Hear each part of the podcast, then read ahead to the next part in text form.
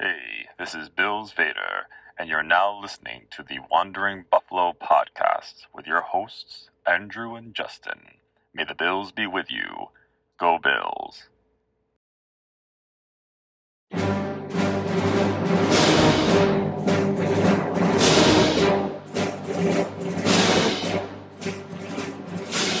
Hello and welcome into another episode of the Wandering Buffalo podcast, a show here on the Built in Buffalo Network. My name is Andrew Chang, and finally alongside me is my, I guess, co co host who's been uh, out out there just you know taking a, a long off season. no, no, he he's great. He's been uh, trying to lock down a car, like I mentioned on the last podcast, and he finally secured that contract and the physicals checked out. So he's got a new vehicle. Everyone, Justin Goddard, my co-host. How are you doing tonight? I I am wonderful um, for many reasons, including what you just mentioned. Um, was able to get myself a new car. The uh, the old one was becoming a big stressor in my life, so glad to uh, be putting that chapter behind me. Um, also, a little bit of different setup this week. There's going to be another new setup next week. Just got done with the process of moving. um, so a lot going on there, and pretty much got all that behind me now. So moving forward, and then you know, of course, I missed a doozy of a week last week. Von Miller's in uh, Buffalo Bill, um, just Tim Settle, Daquan Jones, just some crazy moves and some more motion since then. But really exciting time of the off season.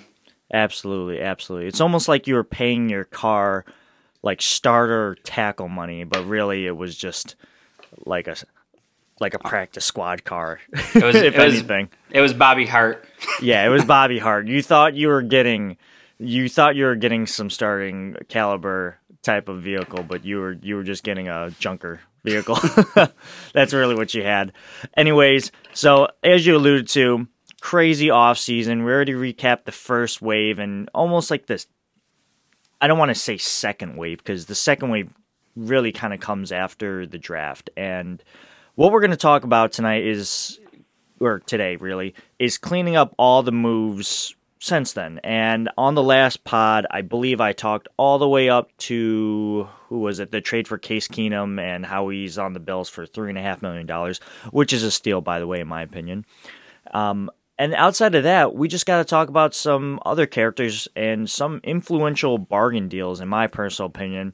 And then after that, we'll talk about the 13 reasons to why to be uh, why to be optimistic, and then wrap up the pod. So, Justin, I know you're a big fan of Case Keenum, but we also saw on social media another quarterback type out his or tweet out his expression for Bills Mafia and how he was so excited to come back. One Matt Barkley, a guy, you know, the Bills really loved. Brandon Beane spoke about him and how he when he ended up signing with Tennessee and then that and then since then bounced around from practice squad to practice squad that he loved what the Barkleys did for the Bills and just who how nice of people they were. He finds his way back to the 716 with the Buffalo Bills. And once was a thin quarterback room because it was just Josh Allen. And now we have Josh Allen, Case Keenum, and now the aforementioned Matt Barkley. How does that make you feel? Uh, so I, I was initially very leery of this because I I started seeing some of the action about Barkley before I actually saw the news of Case Keenum. Um, and I, I was really nervous about the idea of Matt Barkley being quarterback two again, right? You know, um, just such a different skill set than Josh Allen. Um, just talent wise, he's not not a guy I want to come in to play two, three, four games if Allen goes down. Um, but seeing Case Keenum come in and Barkley coming back is the third quarterback. I, I absolutely love that. Um, I mean, I would have been okay with Davis Webb staying in that role, but that quarterback three is really, you know, ultimately an emergency quarterback. You never really plan on them touching the field. And they're more of like an extension of the coaching staff, you know, talking X's and O's on the sideline in the quarterback room. And I believe Josh has gotten to the point where he doesn't really need a mentor anymore, but it's kind of just like that that guy to ping pong ideas with on the sideline of, you know, hey man, when you see this, I noticed this underneath, and I, I think that he's I think Barkley's a great mind to to have in that room with Josh Allen. So I'm excited yeah. about him as as a third quarterback. Yeah, you know, when I saw him tweet out Buffalo with like 18 zeros, I I, I truly and I don't know if you if you thought this too. I thought that it was maybe him getting ahead of himself saying like, "Oh, I I'm coming back to Buffalo because right shortly after that, we saw the Case Keenum move happen." And I thought to myself, like, oh, mm. that's awkward. Looks like he's not coming back. uh, like, maybe, or maybe, maybe he does. Like, I don't know. So they, we basically swapped out Mitchell Trubisky for Case Keenum and Davis Webb for Matt Barkley. And I'm not upset about it. I think the quarterback room, although I'll admit it's not as strong as it was last year because Mitch Trubisky is a starting level quarterback in this league.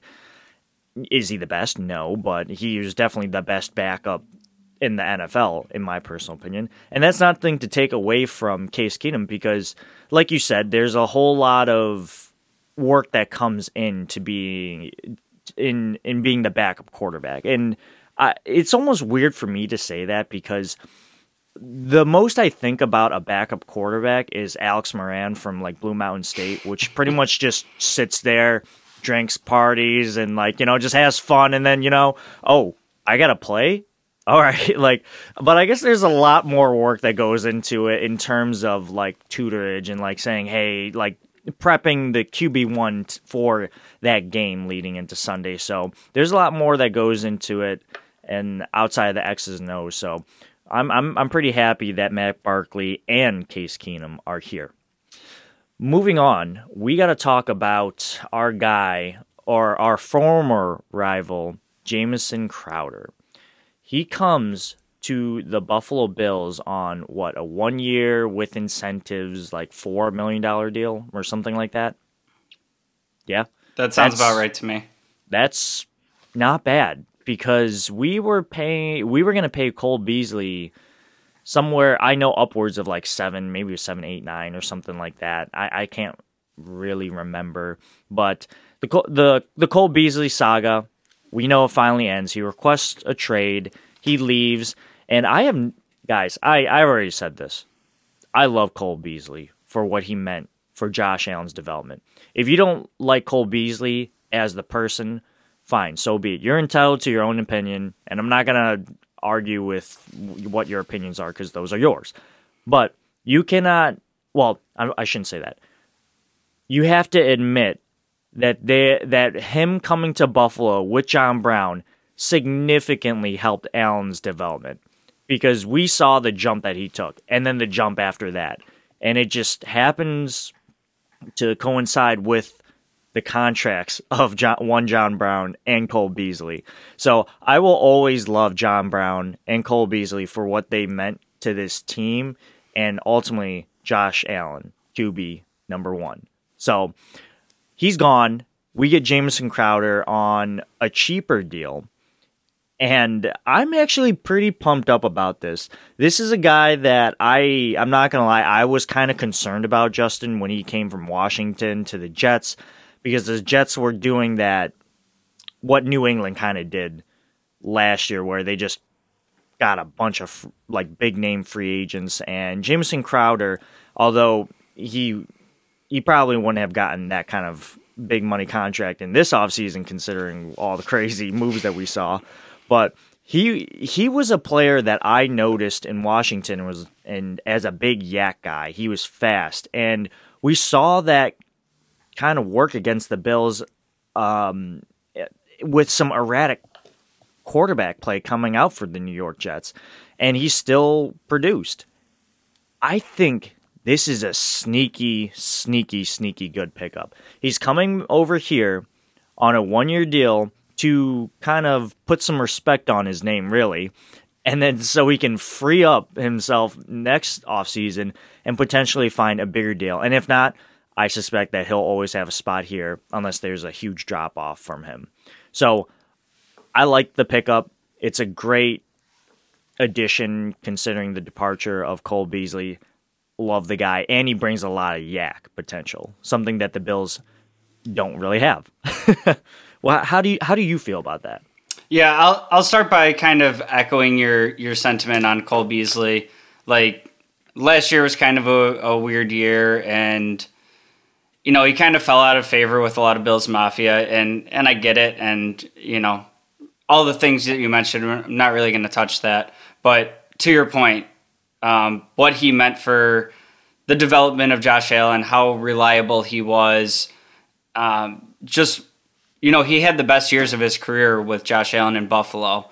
Um, so that that's something that as a fan, you know, I really appreciate and I, I value what Cole Beasley brought to this team, um, what he was able to do to help Josh Allen. Um, that being said, I, I am sad to see Cole go, and I think Crowder is kind of up there with with one of the better replacements you could have brought in for Cole Beasley. Um, you mentioned the YAC, um, something that this team is severely lacking, and I, I, I want to say that we were last in the league as far as yards after catch. Um, definitely toward, good. yeah, definitely towards the bottom. Um, so just an option there for for some movement after the catch. Um, he he has that skill set out of the slot, and I don't think this is going to be. I think this contract matching up with Isaiah McKenzie's is kind of going to get the bo- best out of both players. Oh yeah, um, and you know we might end up paying one guy a little bit more than the other with incentives, um, but whoever whoever we end up paying a little bit more is going to be the guy that's earning it and making a bigger impact on the team. Um, so I think the contract that we were able to line up with him, the way it's going to mesh with McKenzie, I think you kind of got the best of both worlds and kind of that the zone beater in Crowder and kind of the man beater in Isaiah McKenzie. And I think I think it'll be interesting to see mm-hmm. kind of game by game matchups specifically. Um, yeah. Who can have a bigger week here and there, and I, I really like that. Yeah, I mean, I agree with everything that you just said right there.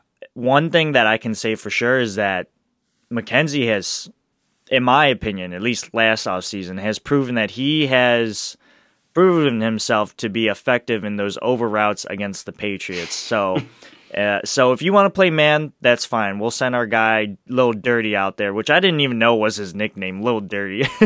I kind of like that. Uh, moving on, we got to talk about two other guys, and then one off-season move that the Bills didn't make, but does impact the Bills' season. And I, I think you know where I'm going with this. Uh, but we got to talk about Greg Mancz center, but I guess he can play some other positions, and then running back Duke Johnson. I think Greg Mancz is kind of pretty much a, a sign that Ryan Bates is most likely gone, and I I want Ryan Bates to stay. I do. I think the Bills' offensive line was significantly better and more consistent when he got on the field.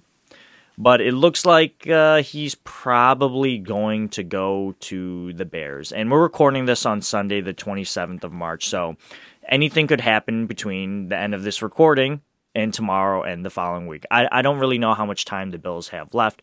But hey, maybe we have Greg Mancz and Ryan Bates question mark. I don't know. I really don't know. And then we have Duke Johnson. Uh, I guess he's kind of the backup plan to what Brandon Beane wanted to get out of uh, McKissic. And I already mentioned this last time, right? McKissic, he he stays, and I'm not gonna blame him because I'll use this analogy. I don't know if I brought this up on the last pod, Justin, but when I graduated from the University of Buffalo with my bachelor's, I applied for their master's program to stay in Buffalo. I didn't get in. And I was pretty torn up about it. I was like, damn, I got to go back. And then I ended up getting into NYU, my, you know, uh, you know, my shot in the dark program. And I remember that feeling of, okay, I got, I, I'm definitely going to a better school, but I still want to stay in Buffalo because it's comfortable. I, and we're we're creatures of habit, and I, I don't know. I, I really wanted to stay. Everything was great here. I had a life. I had good friends, but unfortunately, well, with hindsight, fortunately, I moved to New York City, and that's that's no shade going to the city of Buffalo because I love Buffalo. I would definitely see myself living there in the future, but um, it, it ended up being a really good move for me. And hey, in this McKissic story, he had the opportunity to go back to to my quote unquote Buffalo. So I, I understand why he did it. I'm not going to blame him. It wasn't his fault. It was more so the Washington front office, which they they did something that was kind of like, all right. I mean, you could do that. You just kind of look like a sleazeball for doing it. Realistically. So, so in this analogy you just made here, you you ended up going off to play with Josh Allen instead of staying behind and playing with Carson Wentz. Yeah, basically. Sounds like it worked out for you. yeah, yeah. I mean, McKissic was. So I was just like, yeah, I want. I want to stay. I yeah, it. and I, I, don't blame him for that. It's, it's kind of a a weird situation. Um, I I was really excited for McKissic, but I I think you also get a pretty similar skill set in Duke Johnson. Oh yeah, no doubt, no doubt. Um, the the pass catching option, I think he maybe offers a little bit more in like the the conventional running back between the tackles mm-hmm. um, role, whereas McKissic is a little bit better out of the pass, uh, out of the backfield, catching the ball. Um, at least in my opinions, uh, I know if you kind of break down the numbers, they're they're eerily similar. Mm-hmm. Um, but I, I think this is a situation where I don't think this precludes us from looking at somebody in the draft, maybe in the later rounds. And I think this is I think this is an example of Beane filling the holes before the draft, um, so he can really just go best player available. He can make his moves that he wants to do. And I wouldn't be surprised when when we're lining up to start next season if Duke Johnson isn't kind of that uh, third running back inactive on game days because we brought somebody else in. Um, right. But as it stands, I, I do like the player and I like what he can bring to this offense. Um, as far as Greg Mancz goes, um, I kind of have a little differing opinion uh, on you where you said is you know maybe that means Ryan Bates is out the door. Mm-hmm. I think Mancz was brought in kind of as the insurance policy in case Bates was gone but also, you know, Bates wasn't starting out the uh, year last year starting, and he kind of filled that role of having the positional versatility. Um, can play center if the center goes down. Can can uh, flip between the guard spots. Um, mm-hmm. so I, I think it's kind of with the plan of Bates coming back and an insurance policy if he doesn't. Um, yeah. But I think the best case scenario here is you are able to match the offer for Bates and then you still have that that backup. And as far as Bates goes, um, we have until March 29th to match the offer from the Bears, so we'll know in the next couple days. Sure. So I, I, guess what I was trying to, I completely agree with what you're saying, and maybe I didn't say this. I, I guess when a guy like Greg Mancz comes in, it's kind of like hedging your bets. Like, all right, if if Ryan Bates does leave, then at least we have Greg Mancz, is what I was trying to say. Maybe I didn't say that.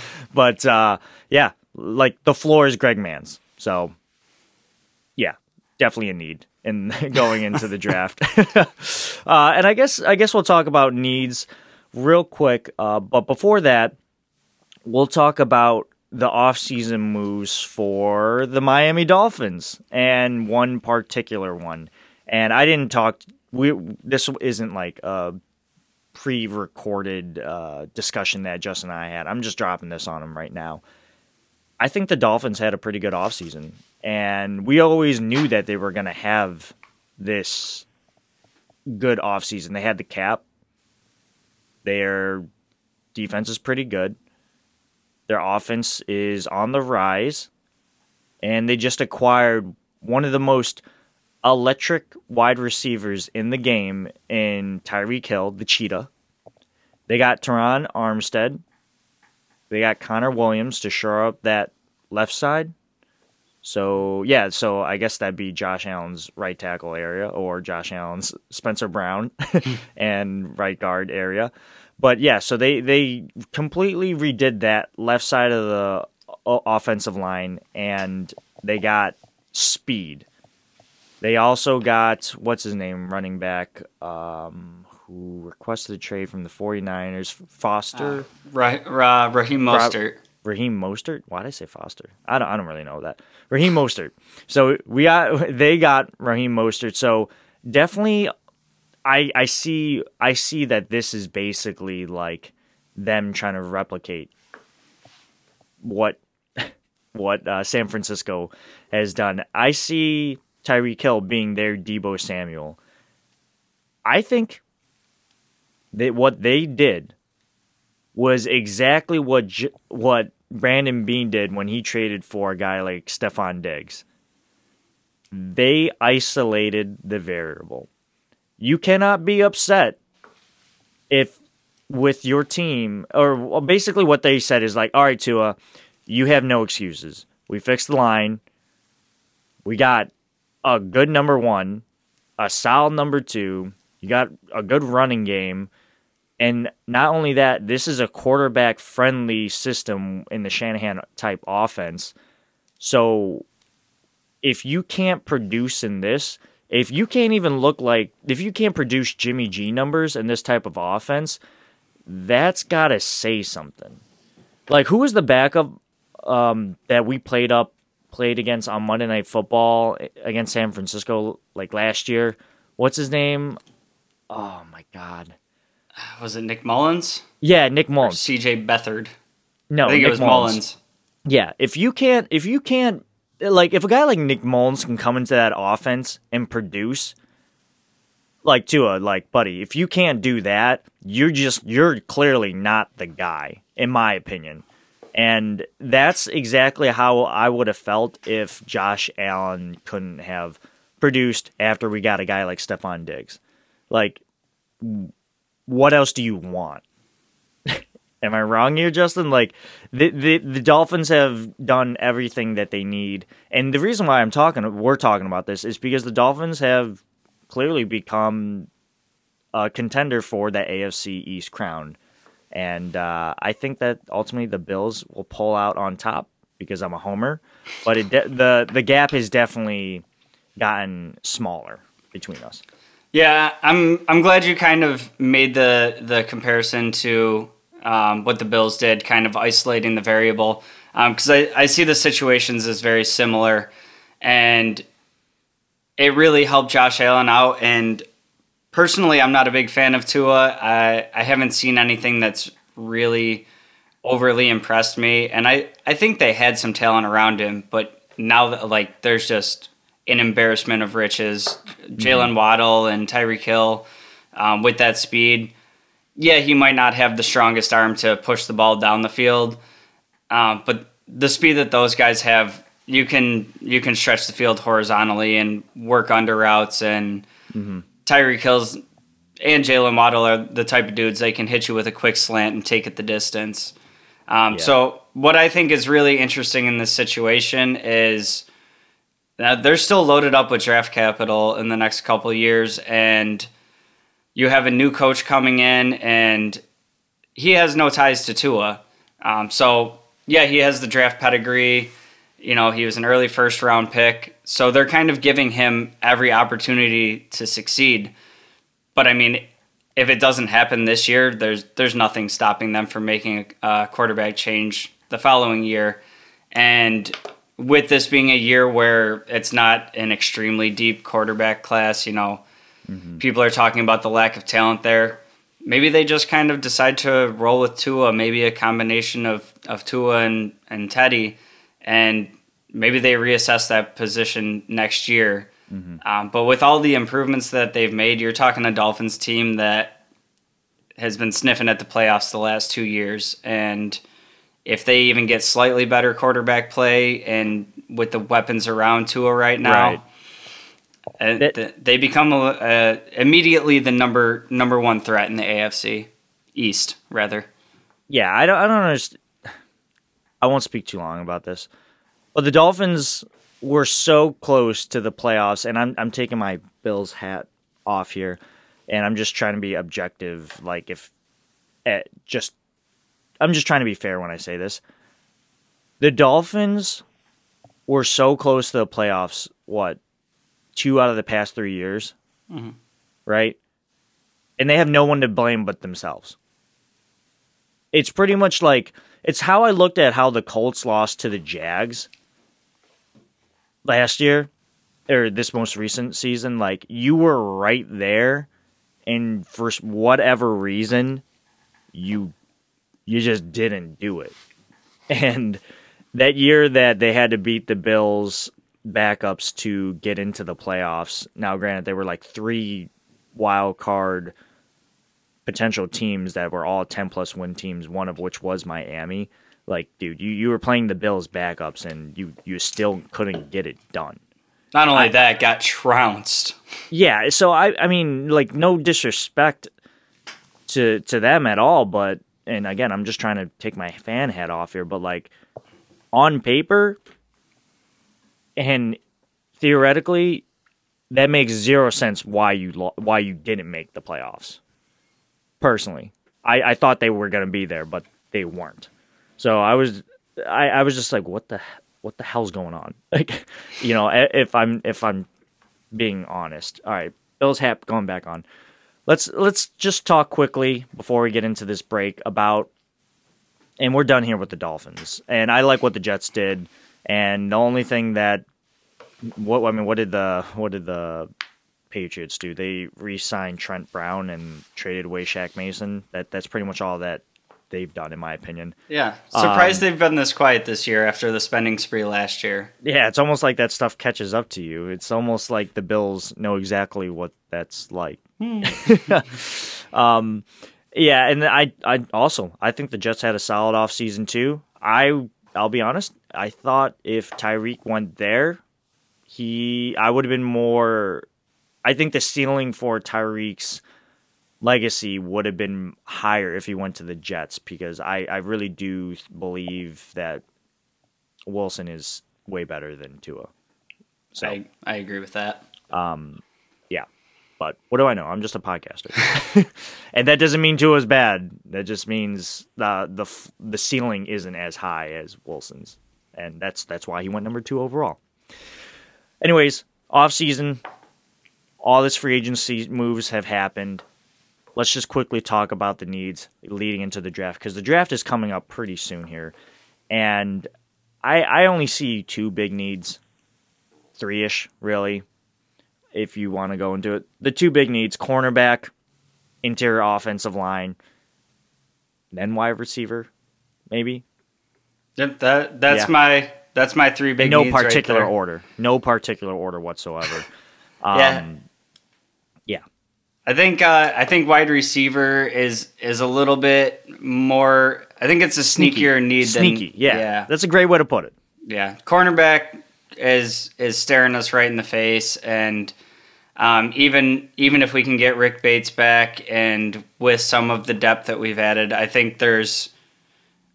I think Bates gives you an adequate starter level, but opposite Saffold, and you know he's an older player on a one year deal. Um, who knows if he's going to be back or any way you look at it, we're going to need uh, more offensive line line depth in the next year or two. You know what? I I know Joe Marino said this on one of his pods, and it was it's funny because we're talking bringing back right. Uh, what's his name? Matt Barkley. This team was what do you say? This team is too good to be one play away from Matt Barkley. This team is too good to be one play away from Dane Jackson. And that's not to say Dane Jackson's bad. It's just like he's no he's not as good as Tre'Davious White. And who who are the starting cornerbacks right now? Dane Jackson, Cam Lewis? Cam- question mark. I think it'd have to be Cam Lewis. Elijah Griffin? Like, no, no, no, no, no, no, no, no. The Bills. Brandon Beane's a smart dude, and if if he if he doesn't realize that this is a need, then I I I I, I don't know. I don't I don't really know what to tell you. so, uh, but the value's got to be there, right? And we'll do a mock draft episode one of these days um, coming up to the draft, and I've been I've I've already thought about a couple moves that I want to do, but we'll we'll we'll, we'll see what happens. But it sounds like we're in accordance here: cornerback, interior offensive line, and then wide receiver. Wide receiver because this is a wide receiver wide receiver centric offense, and we need to keep those weapons replenished. So, uh, other than that, we're going to take a quick break. Stick around. We'll be right back. Hey, this is Bills Vader. Now back to the show. Welcome back, everyone. Welcome into the second half of this episode. My name is Andrew Chang, and you can find me on social media by searching up Two Changs. There's my co-host Justin Goddard. You can find him on social social media by searching up jgods22. Welcome back to this second half of the Wandering Buffalo podcast, where we are going to talk about our reasons of why to be optimistic of this upcoming season.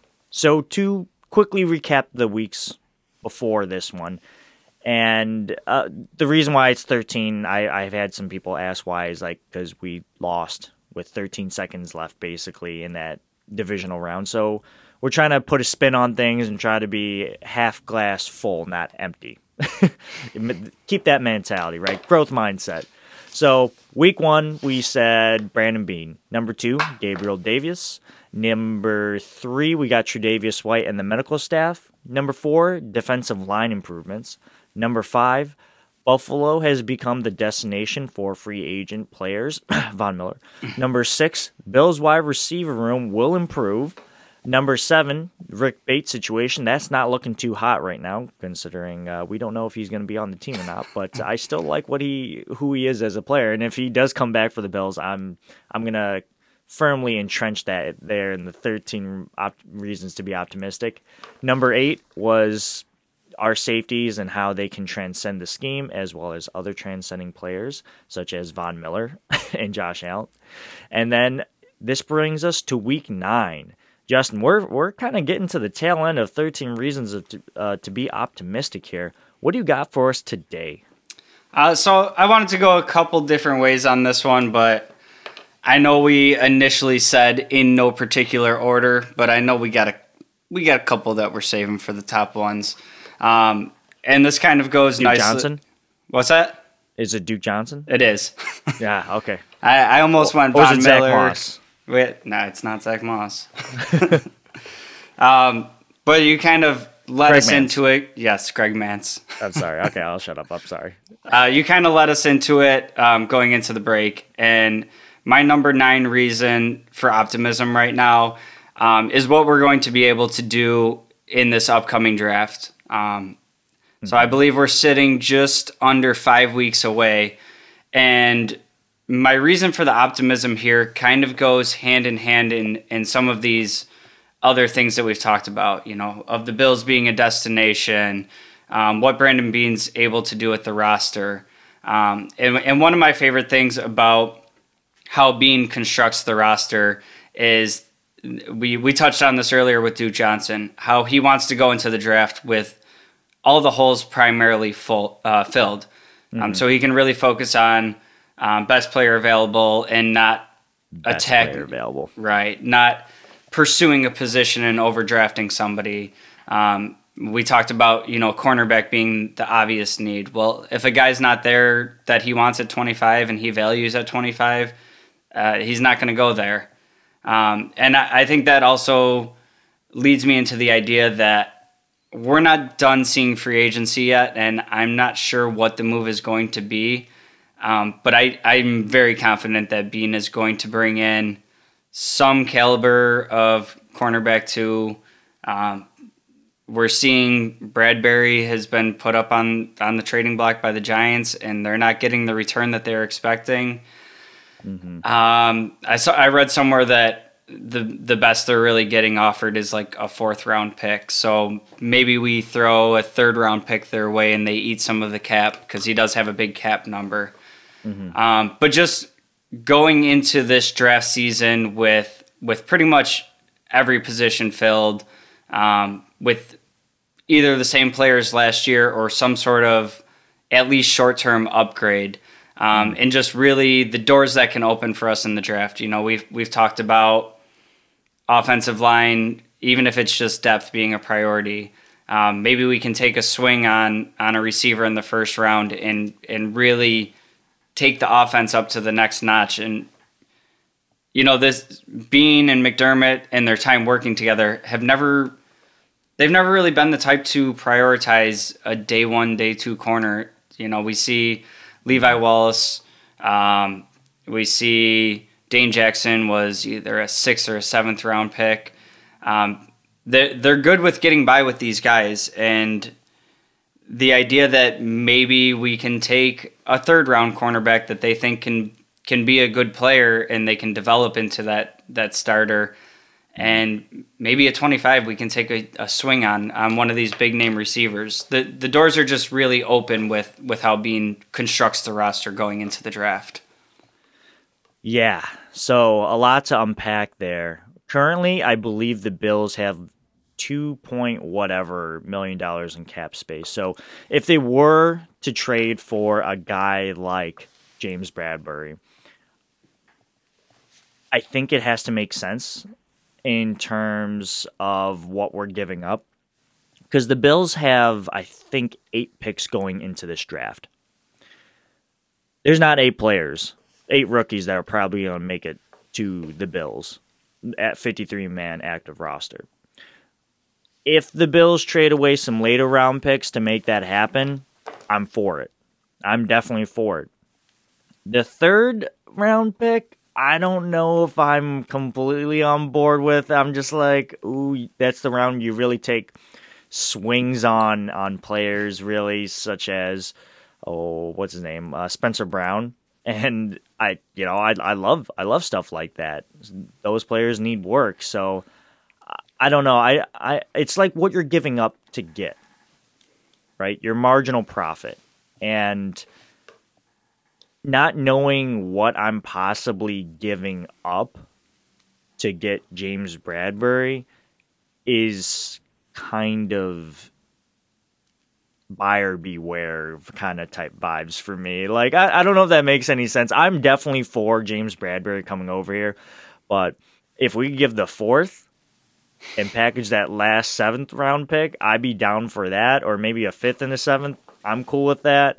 I, I don't I don't really know how they value James Bradberry on the open market because we see players go for six picks like Tyreek Hill. We see players go for two picks like Davante Adams. We this offseason makes no sense to me. And like Stefon Diggs tweeted out, what the hell is going on? Like I don't know, Stefon. I don't know. I, I just don't know. And I like this reason for optimism because okay, the Bills get a. I think that there's this is a bad year if you want a quarterback, right? I think that there's a good amount of cornerbacks in this league, but I think there's a good like there's there's the cream of the crop, and if you can't get one of those cream of the crop, the standard deviation from them to the other guys is maybe not so promising to do in the first round.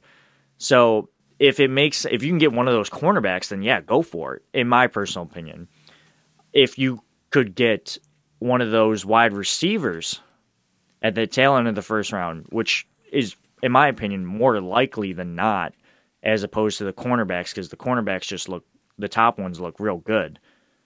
Then yeah, sure, go for it. The value just probably won't be as good. And in terms of offensive line, interior offensive line, I don't know how that really works. Like, I mean, same thing. It's got to make sense. If they're if if one of those top guys are there at 25, hey, go for it and it makes sense. I don't know what the drop off is is from the top guys to the other guys. So, I, it, the draft season is so cool in my opinion. You you can just it's it's hard because when people come out with mock drafts, they're heavily influenced by what they would do personally. Or they're trying to be as predictive as possible to what Brandon Beane and the whole scouting department would do. Right? and I, I'm sorry, I'm like hogging the mic here, but it is so hard to predict stuff like that. You're basically just trying to say, I'm Brandon Beane, this is what I do, while trying to do it on the free version of the mock draft machine or the PFF machine and going off their grade books and their big boards. I've traded all my picks for the next seven years, but I moved up to the number one spot. yeah, you remember last year when everyone wanted to. What, what was that tight end that came out of Florida? Oh my God, I'm blanking on him. Kyle Pitts. Yeah, everyone was like, all right, do we give up the farm and the house for a guy like Kyle Pitts? I have all these deals packaged up to move up the board and to do this. Do the I think Brandon Beane does it. Make it happen. And it's just like I mean, that's just not gonna happen. Like I was trading up to make sure I got Javian Hawkins and he went undrafted. I see stuff like this happens, and I guess this is the most optimistic reason, one of the most optimistic reasons, in its true nature of optimism, if that makes any sense. What is optimism, right? You're you're you're excited and infatuated with what is to come. I don't know what's coming, but I know this for a fact. After the draft, the Buffalo Bills will have become a better team. And in that essence, that is the true essence of optimism. So I, am all on board with that. That that is a great reason, and I, I'm done hogging the mic here. So Justin, I'll let you I'll let you add to whatever I, I just regurgitated out of my mouth. yeah, I, I just had like one more other thing I, I wanted to touch on with with what we could conceivably see from Brandon Beane in this draft, and that's you know, we've seen this the past couple of years where he he fills all the holes that he can and and tries to have a roster he'd be comfortable with before he even goes into the draft. Mm-hmm. That being said, we haven't really seen it executed to the level of of what he's done this year, and in particular, the move bringing in Von Miller. Um, pass rush has been something that we've been we've been hurting for uh, a real game wrecker. Um, and he's tried so hard. Yeah, and and do I love do I love paying nearly twenty million dollars a year for it? No, I don't. I wish you know we hit it in the draft. Um, but those guys are hard still to get. Good. It. Yeah, still could. And, and it could still be Groot, but those guys are hard to get at the tail end of round one. Um, what I think is really interesting for Beane this year is looking at a draft last year where you know, we still had some some holes to fill, and a guy like Jack Anderson, who we took in the seventh round, um, gets poached off our practice squad. Well, I, think there's even less chance of some of these rookies making the team, mm-hmm. um, and I think this is, I think this is going to be the year that Beane is able to be his most true version of himself. That that wheeling and dealing Brandon Beane, like what's he going to get done? And be I wouldn't aggressive. be Be be yeah, aggressive. I wouldn't be I wouldn't be surprised to see you know maybe move up in the first round, move back in the second round, pop back into the tail end of the second round. And I, I think you said eight picks earlier. I'm I'm almost positive it's nine picks, but it's either eight or nine. And I wouldn't be surprised mm-hmm. if we come away from this draft with maybe six players. Oh yeah. Um, and I I know it's important to get the the young cheap labor on the rookie deals with Josh Allen's contract and some of these people that are coming up that need to get paid. But I'm all for six players that we know are going to make the team and possibly make an impact on this team year one than nine guys and having three guys on the practice squad that people are going to be just pecking at trying to get. Yeah. Yeah.